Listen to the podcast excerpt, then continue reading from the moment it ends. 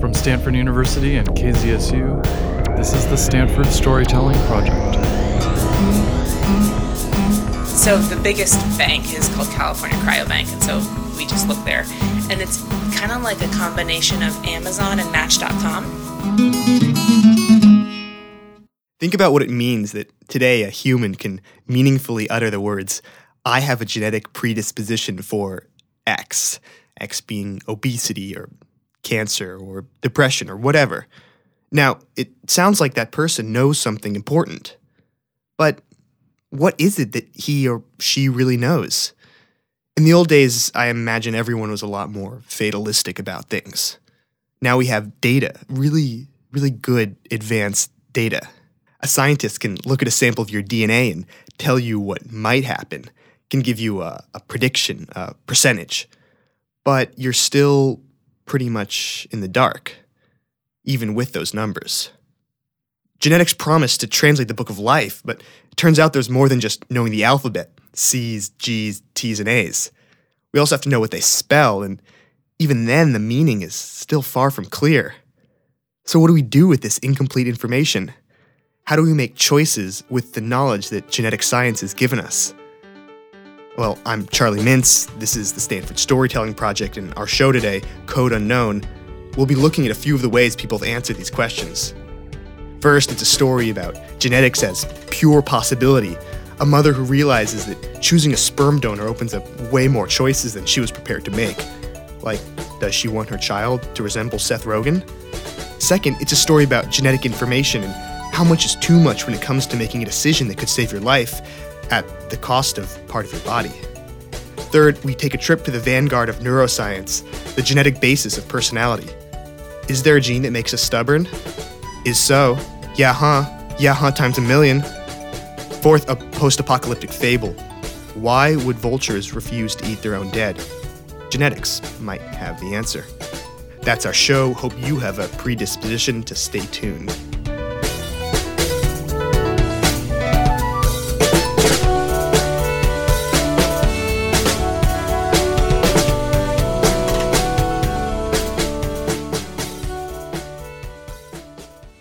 Now that Facebook is a fact of life for millions and dating sites are normal, it's less weird to think about choosing one's mate based on a few pictures and some text.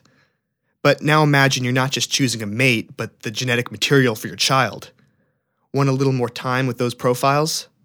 Producer Matt Larson brings us the story of one woman trying to choose the perfect seed for her child in a piece called Two Women, a Frenchman, and Seth Rogen All Walk into a Bank.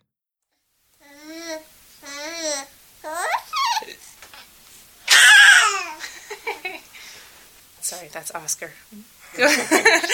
Oscar is a healthy four-month-old baby with blonde hair, fair skin, and big blue eyes. Generally, he's a pretty mellow baby, but today he's feeling a bit under the weather. Oscar just got his first cold yesterday. That's Oscar's mom. I'm Christina Amini. I'm an editor at Chronicle Books, and I'm here with my four-month-old son, Oscar. Christina is a former Stanford undergrad, and she agreed to talk to us today about Oscar's story. Christina, unlike Oscar, has dark hair, olive skin, and brown eyes. Well, a friend of mine asked me this the other day because she has a little baby girl, and her mother-in-law keeps saying to her, like, oh, she's just like Bill as a baby. Can't you just see it? And nobody said that to me. In fact, one of my mom's friends said, oh, he doesn't look like an Amini.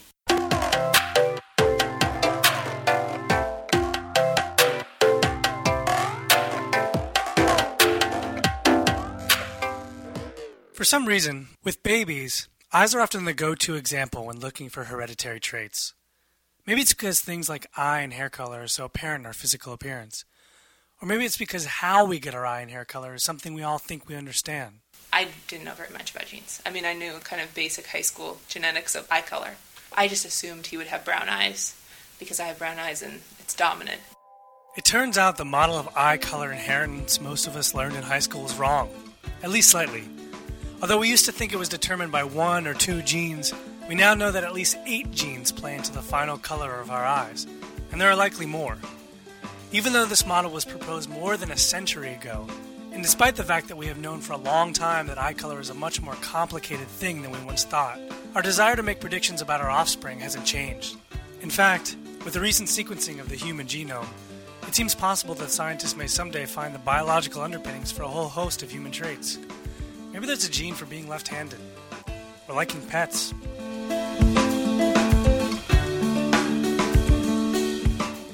Basically, you take it for granted, like whoever your partner is, you fall in love with them, and then you think, oh, I'm going to have kids with them, and there's no, like, background check of, you know, oh, what was your ancestors' cancer history like, or what are we looking for in terms of your genes?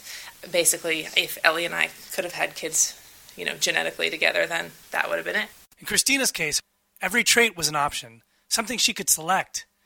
That's because Christina and her partner, Ellie, decided to search for a sperm donor online.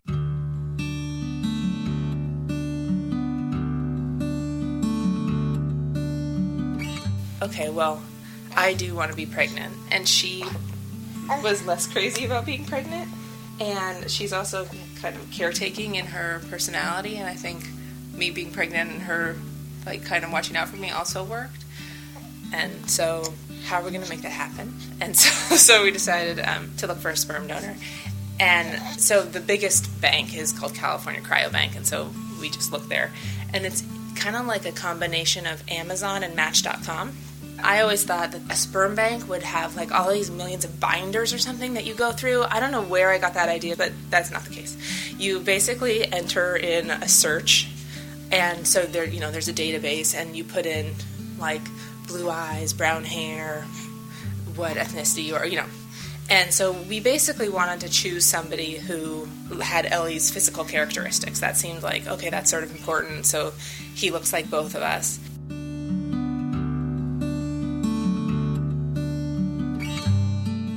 On the other side of the process, the California Cryobank is doing its own screening. I think in general, people are most concerned with a healthy child, and that's their number one priority, and that's our number one priority. That's Scott Brown, Director of Communications for the California Cryobank. We offer a number of services, but the main service that our reputation and companies have built on is providing high-quality donor semen for people in need.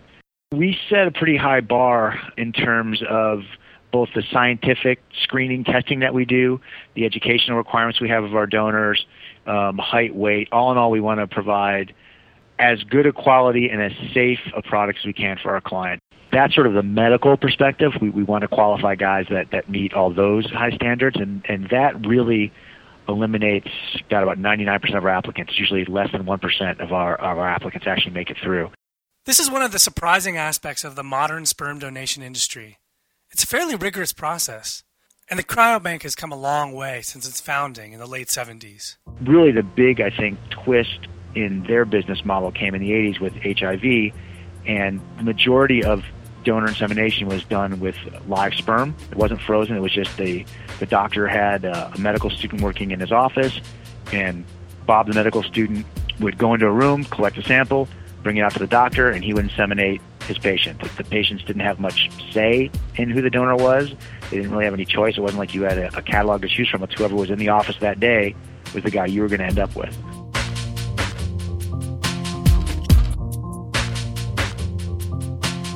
Now the company has three branches, each of which is strategically located near a top U S university. In fact, about seventy-five percent of the donors come from Stanford, M I T, Harvard, or U C L A. We do require all donors to be enrolled in or graduated from a four-year university. The educational requirements are based on the idea that we want intelligent, responsible young men entering our program. We spend a lot of money and take a lot of time to qualify them, so if guys are flakes and, and disappear on us, it costs us, us a lot of money and also doesn't bode well for the future in terms of them keeping in contact with us, giving us medical updates on themselves or their family, or potentially being available for a meeting with a, with a child once that child turns eighteen and requests it. It's a lot of work. I mean, it's not like the movies where you walk in the door, deposit in the cup, get handed a one hundred dollars bill and walk out the door. I mean, you're signing up for, you know, a year to two-year program. You're getting poked and prodded. You're getting blood drawn every couple months. You have to keep a regular schedule with us. You have to adjust your personal sexual schedule if you're sexually active because you need to abstain for, you know, a minimum of forty-eight hours between donations. You know, it's a lot of stuff that the average twenty-year-old doesn't have to do.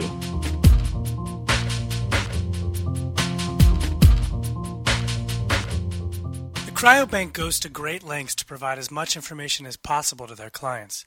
And each client is looking for something a little bit different. A lot of our heterosexual couples don't want to know that stuff about the donor. All they want to know is that the guy's healthy, how tall he is, and that everything else is safe, and they want to, they don't know anything about him. I'd say the lesbian couples are more interested in that stuff, but I would say by far the single women are the most interested in making the emotional connection to the donor. And, and all those questions about pets and everything else is just because we want to provide as much information as possible, because you never know what it is about a donor that's going to click for the client and help them make that decision and have confidence in that decision. Even though all this information can be helpful to people looking for just the right donor, it can also be a bit daunting. Christina explains. I had one friend who made this elaborate kind of chart of of every single person that the bank that she liked offered and all the like pros and cons of it. We were not that scientific. Because it's really weird and overwhelming at first, and how Ellie and I ended up doing it was I ended up doing sort of a large screen of like I, I chose a whole bunch of people and chose maybe ten who I was like, well, maybe these people, like, we have something in common with, or, and then she kind of narrowed it down, and Ellie loves animals, so it was a total deal breaker for her if they didn't like pets. She said that, you know, maybe it's a wives' tale or urban legend, but people who don't like pets are possibly sociopathic, or are, no, no, worse than that, that they may be serial killers. Psycho killer, qu'est-ce que c'est? Fa, fa, fa, fa, fa, fa, fa, fa, fa, better run, run, run, run, run, run, run away. They are doing the weirdest marketing campaign right now, where they are having you choose. You can choose what celebrity you want the baby to look like. Seriously. So you can be like Bill Cosby. And then you get like five different donors who have something in common with Bill Cosby. It's my program. I actually started the whole thing. That's Scott again. So what the lookalikes are intended to do is give people a sense of, okay, I've got these two different guys. They're both six foot one, brown hair, green eyes, yada, yada, yada. They could be different types. They could be a more sort of macho-y, masculine-y Brett Favre type, or they could be sort of a more pretty boy Brad Pitt type, or they could, you know, there's different variables within statistics when you're talking about appearance. And so we thought it'd be a fun way to do it. We thought it would be helpful to people and uh, make it very easy to get a sense of what the guys really looked like beyond just the baby photos and uh, the facial feature reports and things that we offer. And like all the other screening Cryobank does, it's a pretty thorough process. Uh, we have a group um, of employees made up of uh, male, female, age range from probably twenty-three to forty-five, different ethnicities within the group, different interests. And it actually helps a lot because if you have three or four or five or six, or usually we have four to six people anytime we're, t- we're doing a meeting. If you all have the exact same interests, you come up with the same list of people. But if you have one kid who's into alternative rock and someone else who's in their forties and watch a lot of T V and the in the eighties and nineties, or someone is in the movies or politics, you sort of get a, a much bigger sampling of pop culture. And so we, we set out from the beginning to be as accurate as we could, which means we end up with the Bob Saget's or the Stephen Colbert's or the Bill Gateses of the world. It's not all just handsome leading men. That wasn't our intent, to suggest to people that all our donors look like Johnny Depp, because that just isn't the case. In browsing through the list of celebrity lookalikes, there are a lot of choices. You can get Anthony Edwards from E R, or Anthony Edwards the Top Gun version. If you're into the young, not old Leif Garrett, you can have that too. You can even choose a donor who looks like Biff from Back to the Future. Earth Angel, Earth Angel, will you be mine? My darling dear, love you all the time. As much as the women of the world all wished that we all looked like Brad Pitt and George Clooney, we don't, and forty percent of our clients are heterosexual couples where the husband is experiencing fertility issues, so they want a donor who looks as much like the husband as possible. If that husband happens to look like Bill Gates, well then they're going to be very happy to find a donor who looks like Bill Gates. And we've actually done extensive statistical analysis of our donors to try and figure out exactly what it is that makes a guy sell. You know, is it six foot two, blonde hair, blue eyes, and we can't keep the guy on the shelf? And after an extended like regression analysis of ten years worth of sales information, we came up with basically nothing. Over six feet is somewhat more popular than under six feet, and brown hair and light eyes is somewhat more popular than dark eyes. But overall, the only thing we can conclude is that people are making decisions based on their own individual wants and needs, not on some general perception of what would be the ideal male donor. For Christina and Ellie, their search was not driven by celebrity lookalikes. It didn't exist when when we chose. So then when I went back and was like, oh, who does our donor look like? And it was like, Seth Rogen? Oh, God. Like, what if I had had something really weird with Seth Rogen? You know, what if I had some weird idea of, like, oh, no, I hated that movie Knocked Up, so I'm not, you know, like, it, and kind of a good movie, for whatever. And it just seems like adding in more factors in some ways would make the decision even harder for people and bring in different associations of, like, oh, well, I love that movie, so therefore I'm going to choose that person. Take a second and imagine yourself in Christina and Ellie's shoes. You're basically trying to build a complete person from the ground up. What would you choose? Would you choose a donor you're attracted to or someone you'd like as a friend? Is it more important that your child is an athlete or an intellectual?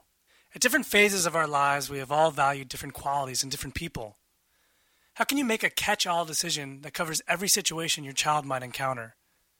Eventually, Christina realized that there wasn't much she could do to guide the fates. I think I just, at some point, felt like we had to let go in terms of our control.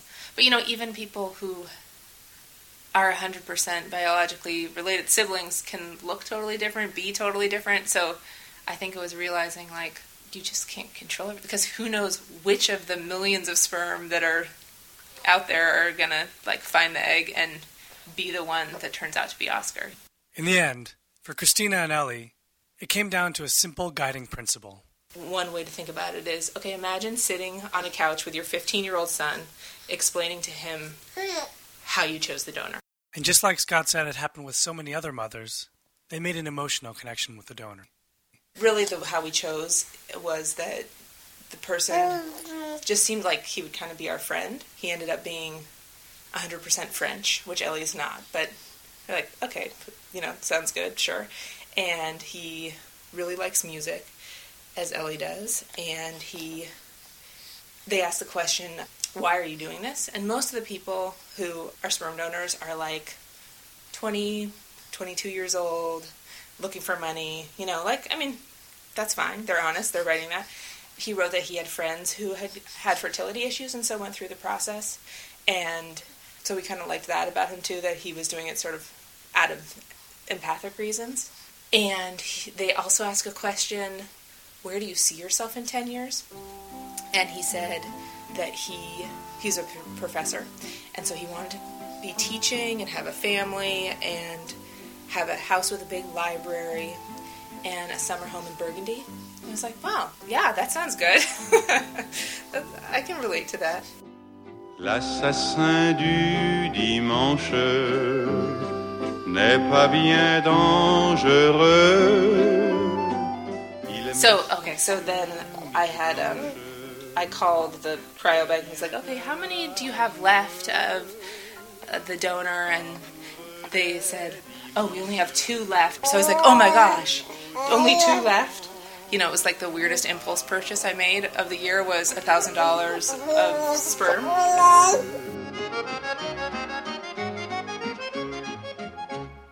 As I mentioned at the start, Oscar doesn't look all that much like Christina.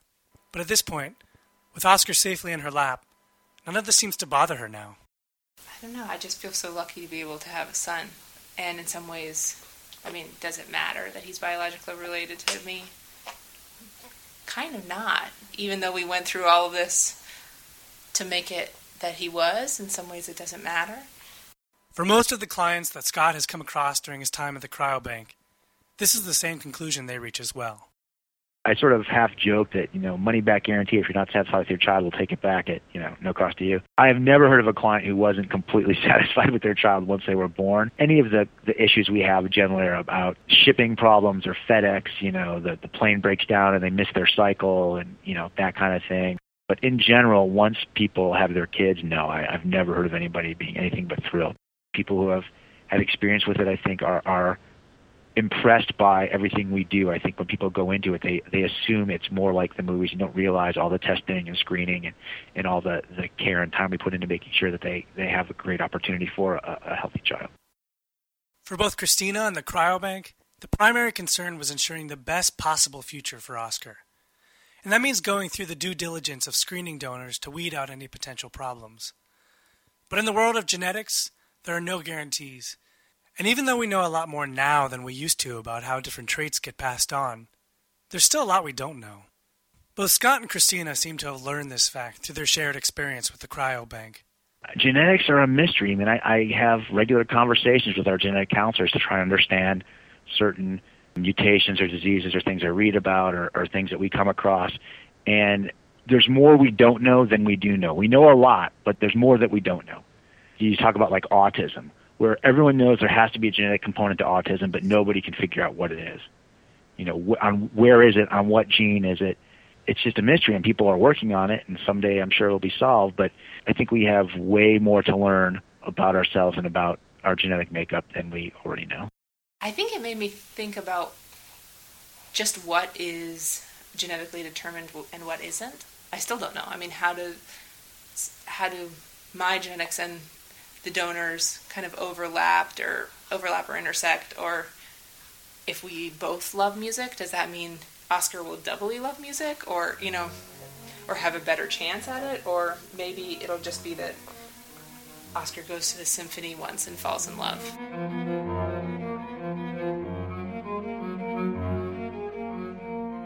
The only thing Christina knew with absolute certainty is that she wanted the best for Oscar. And thinking about genes meant thinking about the qualities that would give him the best shot at a full life. You know, who cares what his eye color is, but I guess the most important thing is wanting him to be, it sounds like a cliche, but wanting him to be happy, of like living a rich life where he can be his authentic self and feel excited and spazzy, or that he can delight in things and feel like he himself is a delight, and that, that he feels, I don't know, maybe both satiated and wants to participate and give and be a, a part of the world in a in a rich way. I guess that's what I would want for him.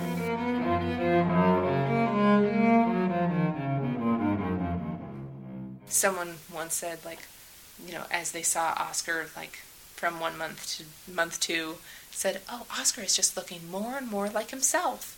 And I feel like that was kind of the best way to put it. Hi, buddy. Hi. Ladies, l- l- ladies, l- l- ladies, here we go. Baby, what you get your body from? Tell me what you get your body from. Baby, what you get your body from? Tell me what you get your body from. I got it from my mama. I got it from my mama. Matt Larson is a graduate student in biology and a contributor to the Stanford Storytelling Project.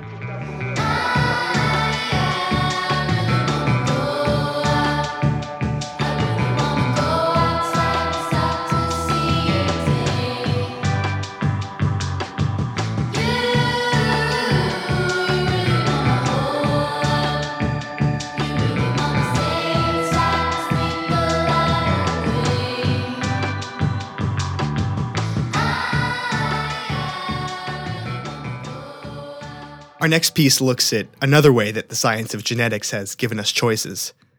Just like Christina and her partner could make guesses about the future of their child from information about his father, so too can scientists take information from our parents, like diseases they've had, and make guesses about our futures.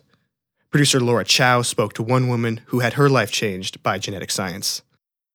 When do you start treating yourself for a disease? When your boyfriend gets a cold, do you reach for the vitamin C even if you don't have a cold? If your parents develop diabetes, do you start eating less sugar? Some diseases, sickle cell anemia or color blindness, are completely genetic, but most genetic mutations only predispose you to a disease. They increase your chances of getting schizophrenia, Alzheimer's, depression. When do you start treating yourself for a disease you're arguably born with but won't necessarily ever get? How far would you go to prevent yourself from getting sick? Picture yourself planning the most amazing trip, and just before you get on the plane, the pilot turns to you and tells you that you have an eighty-five percent chance of going down, of the plane crashing. Would you still get on the plane? I decided that I wouldn't anymore.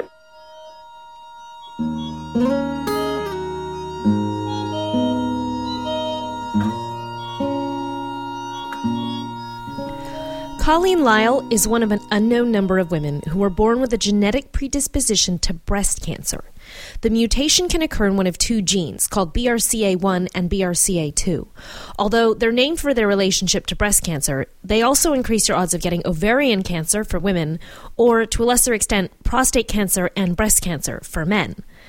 As the gene was only discovered in the late nineties, these genes have been passed down through families for many generations without any detection. My grandmother died of ovarian cancer. And like most ovarian cancer stories, it's an ugly one where she went in for an appendectomy and they closed her up immediately and knew there was nothing more they could do for her.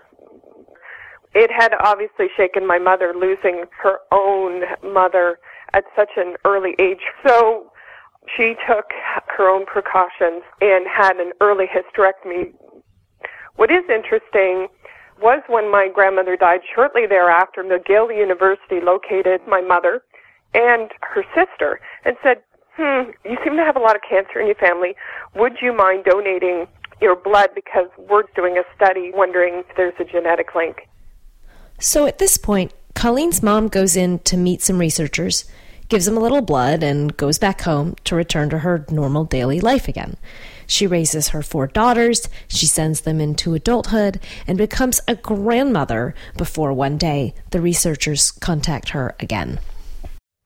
thirty years later, twenty years later, the McGill University found my mom here in Ottawa and said, we found the gene. Wondering if you want to get tested for it now. Oh. I remember her telling us, saying they had found the gene in her blood and that it was up to the four of us if we wanted to get tested. Colleen and her sisters, who were in their early twenties at the time, all agreed to get tested. They simply made appointments and, just like their mother, gave the researchers some blood and waited. It can take up to a year to get your results back from a B R C A test. Colleen waited three months for hers. I walked away and didn't really think about it until until that day when I got my diagnosis. I remember I was the last of my three sisters to get her results. Two had already been positive and one negative. So because the odds of getting this gene are fifty-fifty, I thought, two already do, so I'm probably the two that don't. And I didn't think about it any other way. When I got my, I remember sitting there, and when she said, do you think you have it? I said, no, and, and gave her the reasoning why. She said, well, you do.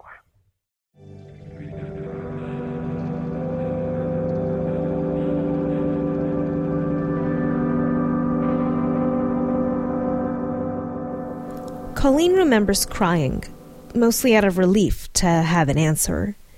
She waited to find out what the results would mean for her, since your chances of getting cancer with the B R C A mutation still vary from family to family. Once you get a positive diagnosis, you get a letter with that diagnosis. And verbatim, I can remember this line in it stating that I had up to eighty-five percent chance of getting breast cancer, but in my family, that rate seems significantly higher.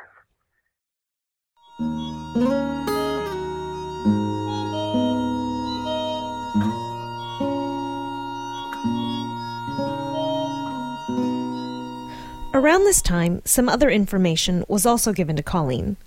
Although she and her family hadn't kept close ties with their extended family, the researchers who were conducting the B R C A study had put some pieces together. The geneticist drew up a family tree, and it was very intriguing.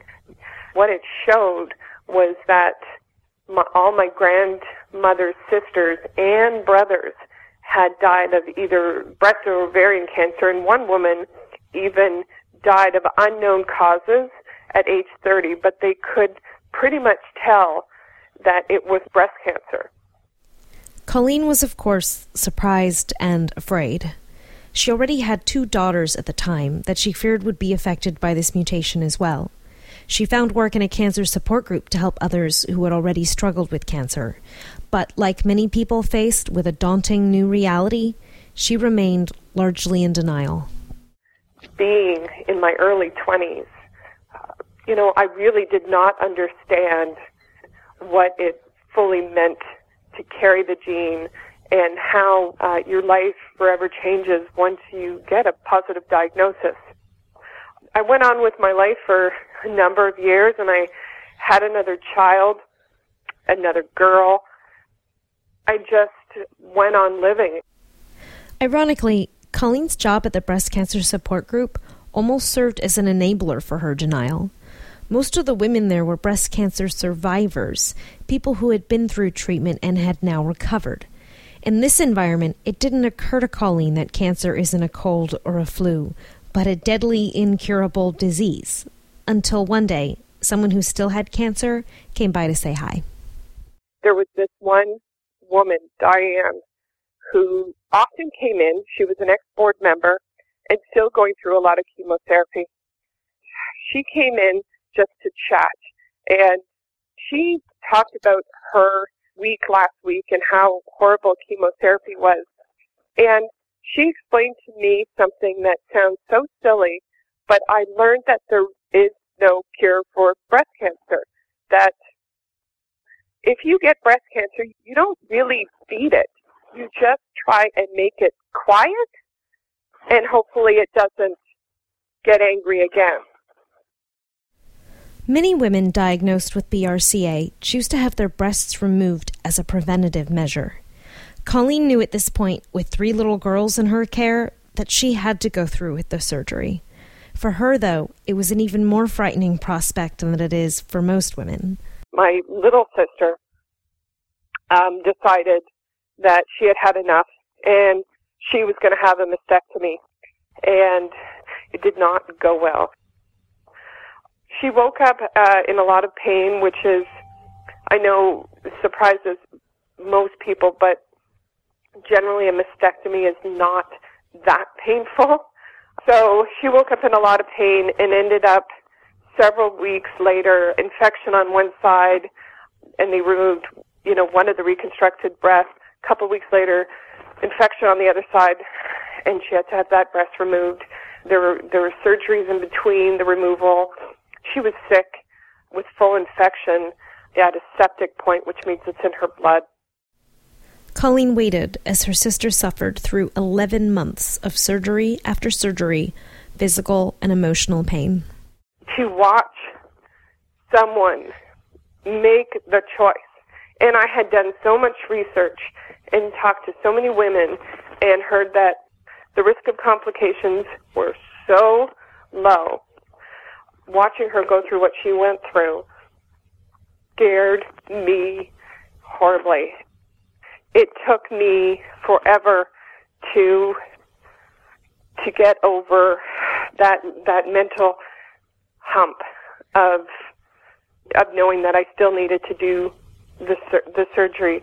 Um, she still doesn't really have answers as to what what happened, um, which you know is even more difficult.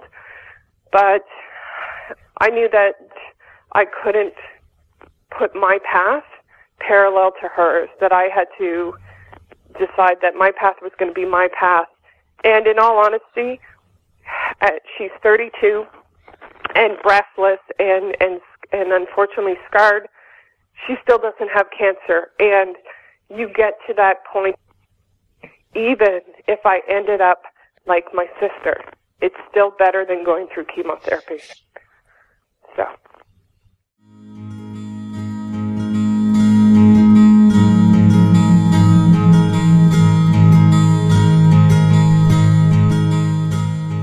Colleen went in for her surgery just about the time her sister was giving up her chances at reconstruction. My surgery was January eighth this year, and I was definitely scared. I uh, I thought about my sister the whole time and knew that I just had to focus on, on, on something positive. My surgery was eight o'clock in the morning, and I was out and in recovery uh, by eleven thirty. I chose not to to keep my nipples, so I have literally um, a line right across each breast. They remove all your breast tissue, and then they insert uh, this expander, and it does exactly what it sounds like.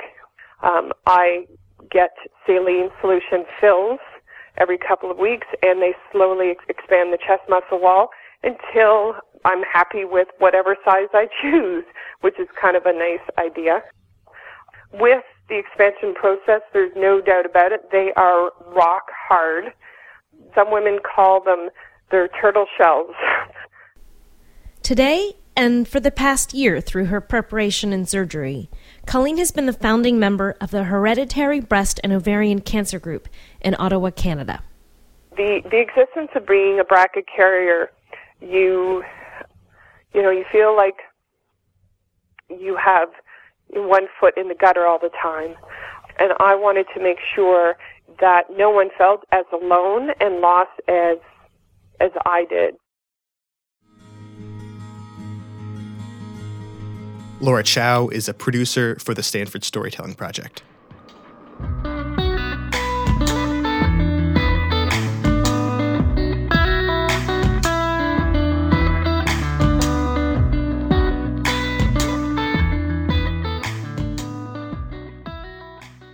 So far, we've talked about the decisions genetics has confronted us with. Now we're going to look at how genetics can change our perception of who we are. Producer Angela Castellanos and her friend and colleague Leah Baxt have a calm and rational debate about the following question: can our genes predict our personalities? My parents came into town this weekend, and as is not too unusual, we decided to play a game of Boggle. All right, let's play. Oh yeah, Boggle, that game with the letters on the dice. Yeah, exactly. So we love this game, but sometimes my mom and I get really into it. She actually tried to tell me that tear, T A R E, wasn't a word. Leah, is tear a word? Yes, tear is a word. You know, a noxious weed. Anyway, we went back and forth for like twenty minutes, neither of us budging an inch. So I was thinking, I know that curly hair runs in my family. I bet stubbornness is genetic too. Leah, people always throw the word genetic around when they are like someone in their family.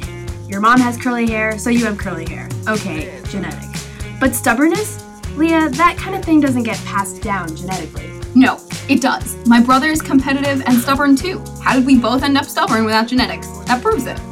I don't really think that proves it. Oh, come on. My cousin is stubborn, my uncle, my other uncle, especially my great aunt Linda. All stubborn. Case closed. Not quite. But before we go any further, let's introduce ourselves. I'm Angela. And I'm Leah. And we are both research assistants at the Cognitive Neuroscience Lab at Harvard University. In our lab, we are right at the intersection of neuroscience, psychology, and genetics, sometimes known as brain genomics. And researchers in the field of brain genomics are trying to connect the dots between our genes and how we think and behave. But genes are little nucleic acids that make up our D N A, and D N A basically just tells our cells what proteins to make. There's no gene for stubbornness. How can D N A determine our thoughts and behaviors? That's exactly what these researchers are investigating. Yes, we all have this neat little D N A recipe book handed down from parent to child for all of the proteins and stuff that make up our cells. But one thing that's helping the researchers is the fact that certain characteristics tend to run in families. But you mean like height or hair color, physical things? Yes, but even more than that, psychological things too. A good place to start looking for genes that have to do with behavior is by looking at the genetics behind mental disorders we already know run in families. Schizophrenia is a good example because uh, approximately eighty percent of someone's chance of getting schizophrenia has to do with their genetic makeup. That's Doctor Josh Rothman. I'm Doctor Joshua Rothman. I'm an assistant professor of uh, psychiatry at Harvard Medical School, and I run the brain genomics uh, research lab here at Mass General. In his research, Doctor Rothman has uncovered an unlikely link between a specific gene and schizophrenia.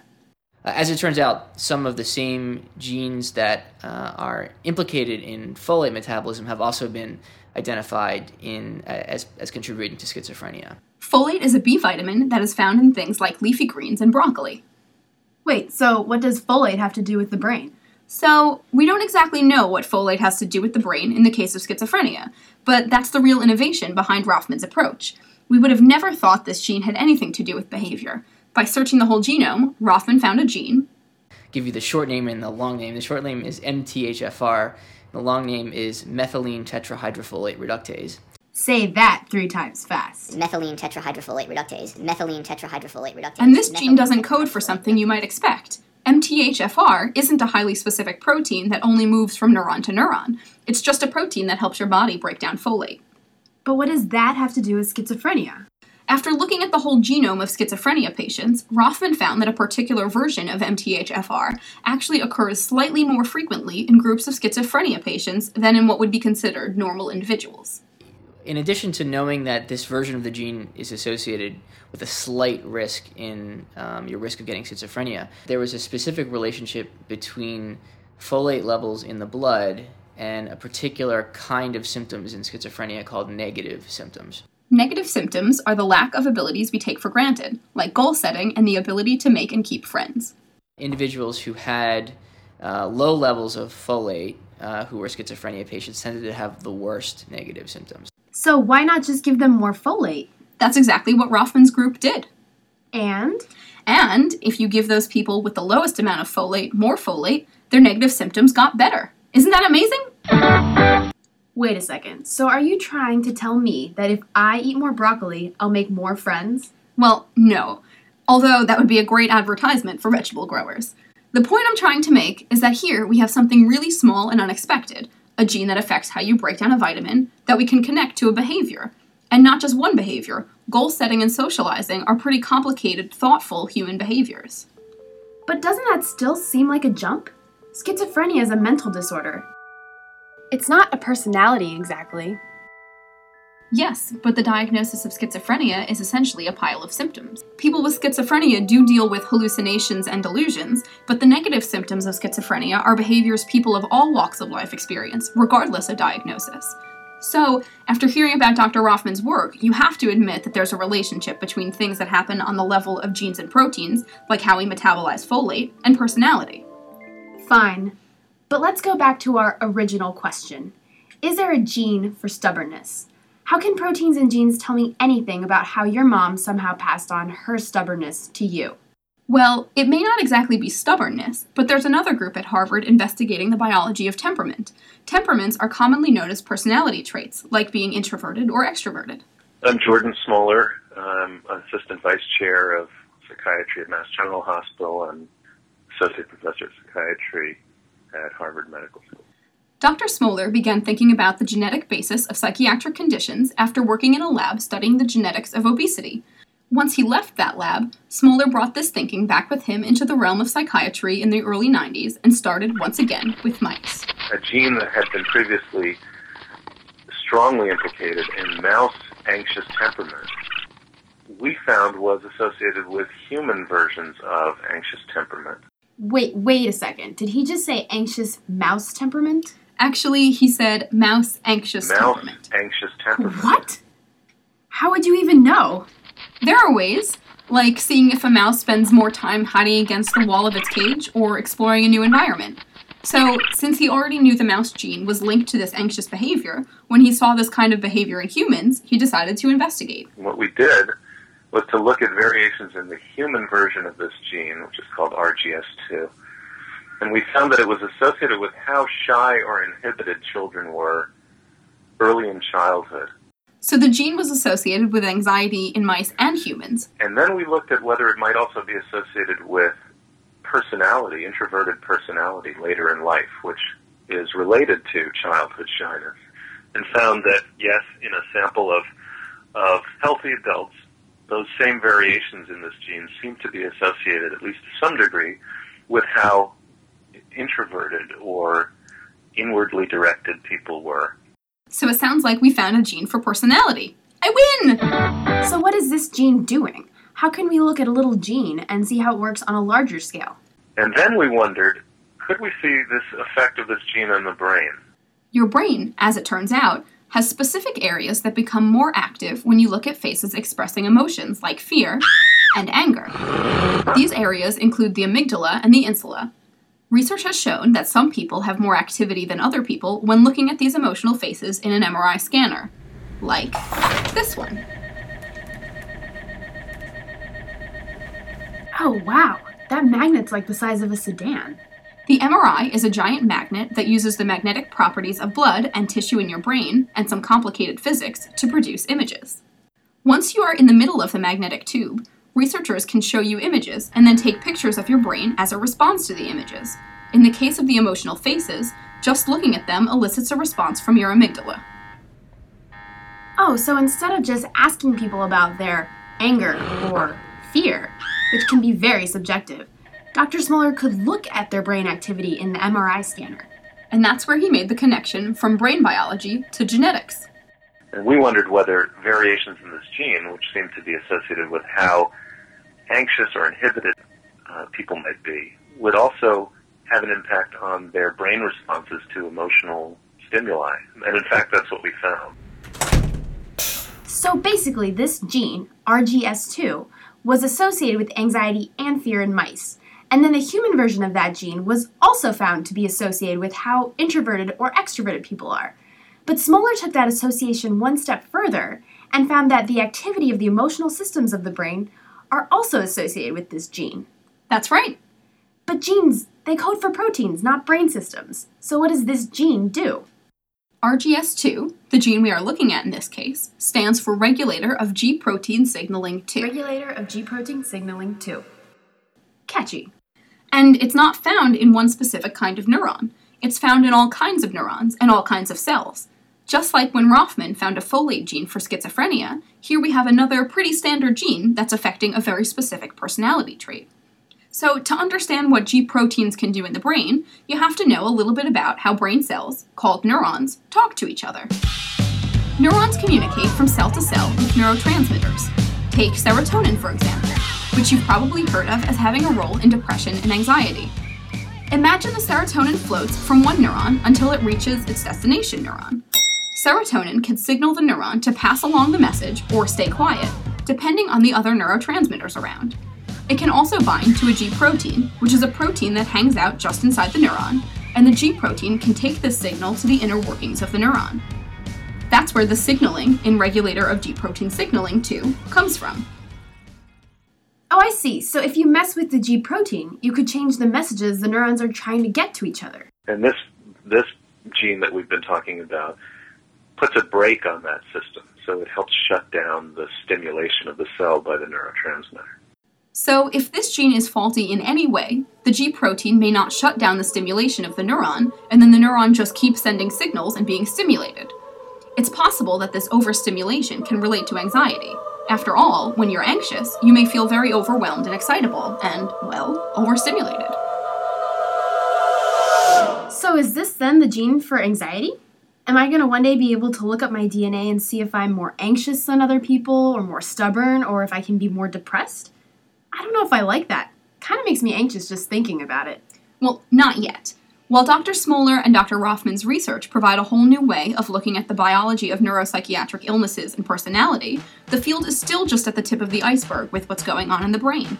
Smoller says there are a couple caveats to his findings. The effects of these individual genes are very small, so it's not like a classic genetic disorder where you have a mutation in a single gene and you get the trait or the disorder. That's certainly not what's going on. There are many genes that each individually have very small effects and probably add up or interact to produce behavior.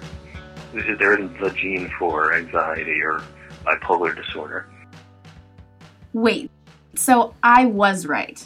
There is no gene for anxiety or stubbornness. But I guess you were right too, in a sense, since we've seen research that can link specific genes to aspects of brain activity and behavior.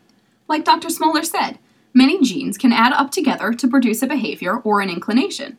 Trying to find one gene that does it all may be like trying to find the one ant that can build the whole anthill. After all, as you mentioned before, we are talking about the brain, your brain, and you don't even know how you are who you are.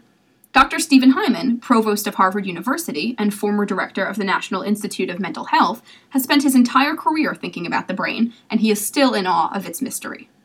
I don't know, comforting, but it, it, it would be hard to imagine that this brain that we have that, you know, writes poetry and falls in love and makes war and writes scholarly tomes uh, and drives cars, uh, and has recalls of cars, that, that you know, it would have to, the, the, the mechanisms would, would, of course, have to be extraordinarily complicated uh, at the level of molecules, cells, synapses, circuits, and so forth. That's all true.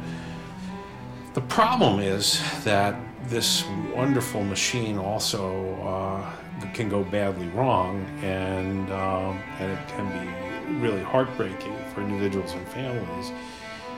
We feel a real pressure to do better. I mean, you know, one way of... During his tenure at the N I M H, Doctor Hyman began looking at genetics to provide a new window into psychiatric disorders and to improve our understanding of biology to improve psychiatric treatment. Since the field began, it hasn't been an easy road to discovery. The neurobiology of mental disorders is exceedingly challenging.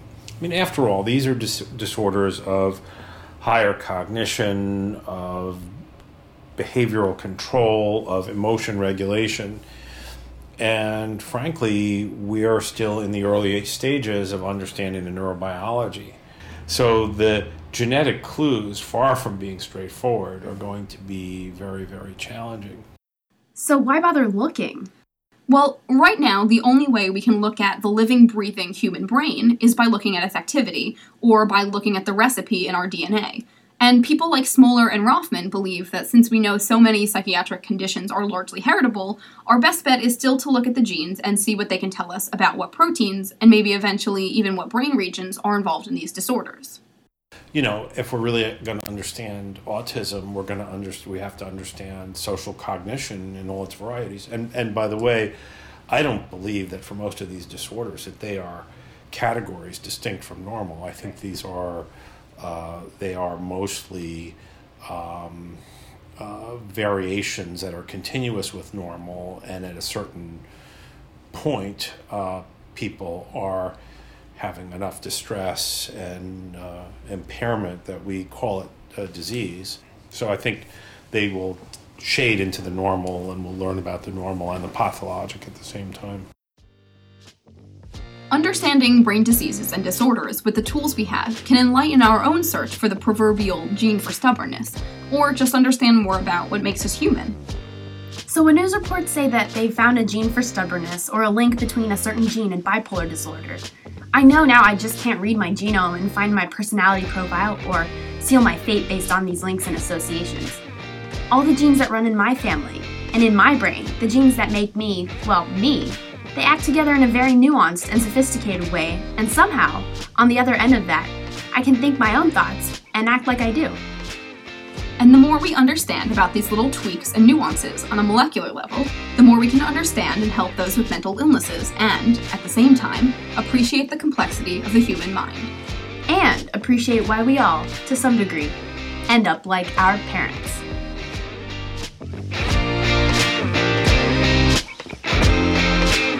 Special thanks to all our guests and the Harvard Sensory Ethnography Lab.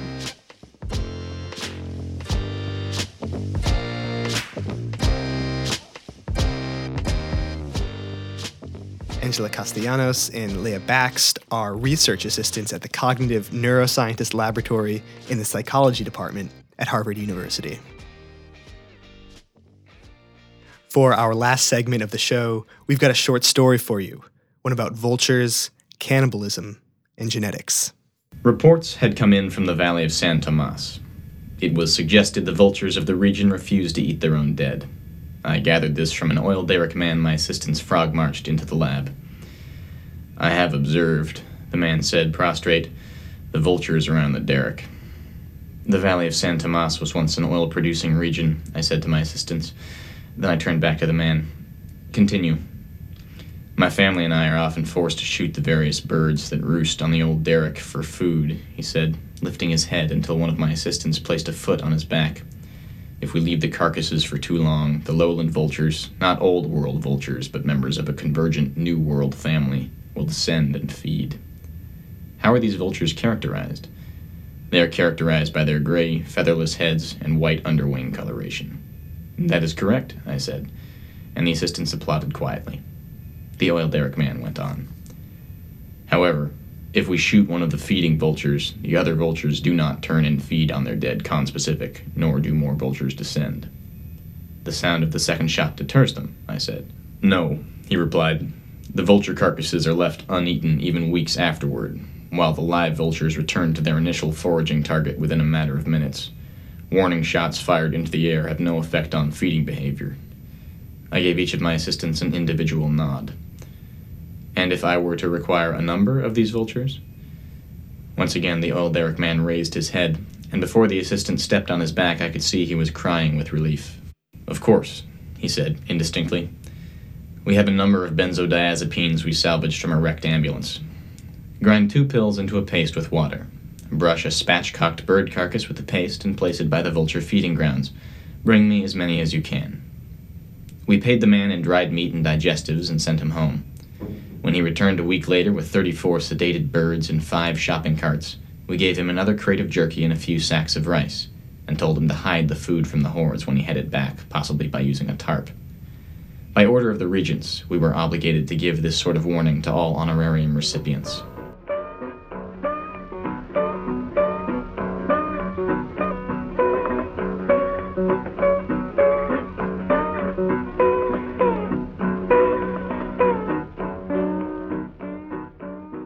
I was first struggling to put a lab together in the years after the disaster, trucking in the unbroken glassware and electrodes from the empty corners of the university and collecting the few biologists left. The regents had called me into the big hall. They were eating ryestoffel out of porcelain plates, clattering their utensils against the table to mask the sounds from outside. "Doctor McClure," they said. I couldn't reply. I hadn't seen so many shrimp crackers in years. "We have a request for you." "Oh," I said, "I am very busy these days." "No, no, you don't understand," they said. "We've never felt strongly about your population ecologies and vole breeding studies. Perhaps when we first brought you onto the faculty, we could with good conscience turn a blind eye, but these days there are other larger issues of concern." "Issues?" "Why don't you guess?" they said. Outside the window and across the street, the buildings had collapsed into themselves. Panthers roamed the streets. A young woman dragged a dead body through knee-high ash. I looked back at the regents. "Cannibalism," one of them said, standing. "We'd like it to stop," said another regent, wiping peanut sauce from his lips. "I'm hardly a sociologist," I said, "but I suspect the issue is related to the famine." "No, the famine is a given. The famine won't be going away any time soon. We'd like you to approach this issue from a biological standpoint." Another man stepped in, saying, "You have some experience with what we might term hardwired predilections, fixed action patterns, genetically predetermined foibles, et cetera" "I do," I said, although my strengths were perhaps in other areas. "We suspect, because how could it be otherwise, that there is some inherited factor that takes humans and turns them to savagery. We'd like to knock," here the man bumped his two fists together, "that gene out." I looked back to the street, where the woman was hacking a leg off the corpse with an I-beam. From the surrounding alleyways I could see other figures closing in. Another regent held up a bowl. "Gado gado," he said.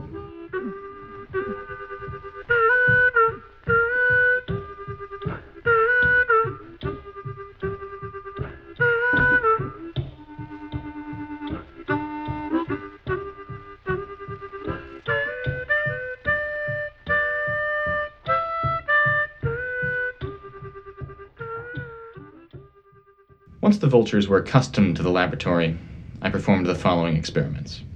One, removed vulture from cage, shot vulture, returned to cage with other vultures. No attempt to eat dead vulture was observed. Two, removed dead vulture from communal cage, washed dead vulture, returned to cage. Again, no attempt to eat dead vulture. Three, plucked dead vulture, returned to cage, no attempt to eat vulture. In none of these cases was I getting the desired result. Consequently, I removed the vulture carcass from the cage and shot another bird, a sparrow, within view of the caged vultures, made a show of washing and plucking the bird again in view of the cage, and then, covertly switching the carcasses, returned the vulture carcass to the cage. There was still no reaction from the vultures, and I chose to overcompensate, arguably, when I sliced the vulture into cutlets and sautéed it in butter and marsala, serving with sliced fontina on a bed of baked kale and sea salt. The vultures ate this ravenously. They had been starved for several days, however, and I felt the experiments were inconclusive. The regents called me in to ask after recent developments, and all I could offer them was that vultures can be fooled into sin, but not easily. Vultures, they said, and I replied that vultures refuse to eat their own dead. They were a potentially fruitful model system for this cannibalism isolation project. The regents whispered amongst themselves briefly. "Well," said one of the men finally, "if you think it's fruitful. But to be honest, we're considering other avenues." I have since begun the more sophisticated techniques they asked for. Perhaps the issue really is genetic, I thought, and I set one of my assistants to the task of breeding the vultures to see if we can produce an immoral strain. But progress was slow. Months passed. With significantly more success, I have also been involved in selective surgical ablations of the vulture nidopallium. We dosed the vultures with further benzodiazepines, cut through their skull tops with loose saw chains, and burn away localized regions of the brain. It is here that we have finally produced, as we reach the end of our stock, vultures with most normal behavior retained, but no significant aversion to cannibalism. This is the wiring, then, that our gene would encode. But further advances are unlikely. The regents no longer ask after the project. When I traveled to their office of my own accord as soon as we identified the cannibalism lobe, I was informed by a lone secretary that they have, quote, come to terms with what is, at its heart, a cultural rift. I didn't fight the decision. Maybe I was relieved to return to my voles. To be truthful, however, I suspect it has much more to do with the loathing I'd begun to feel as we removed the vultures' inhibitions. In bird after bird, the design we found ourselves burning into their lateral magnocellular nucleus was the same.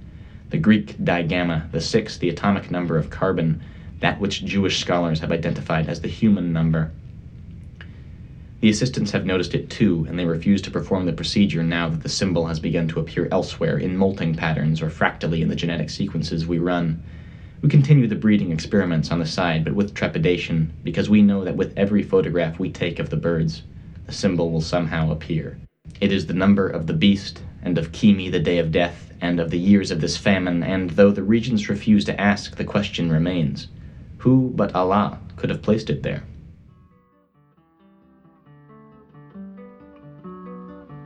In Scarlet Town, long time ago, there was a fair maid dwellin'. She was the fairest of them all, and her name... Well, that's our show today. The show you just heard was produced by me, Charlie Mintz. Thanks again to all our contributing producers, Matt, Laura, Angela, and Leah. Thanks to Max for that story, and thanks to Christina and Colleen for sharing their stories with us. Original music for the show was written and performed by Colts, Boomsnake, and Mothlight. For their generous financial support, we'd like to thank the Stanford Institute for Creativity in the Arts, Stanford's Oral Communication Program, Stanford Continuing Studies, and the Hume Writing Center.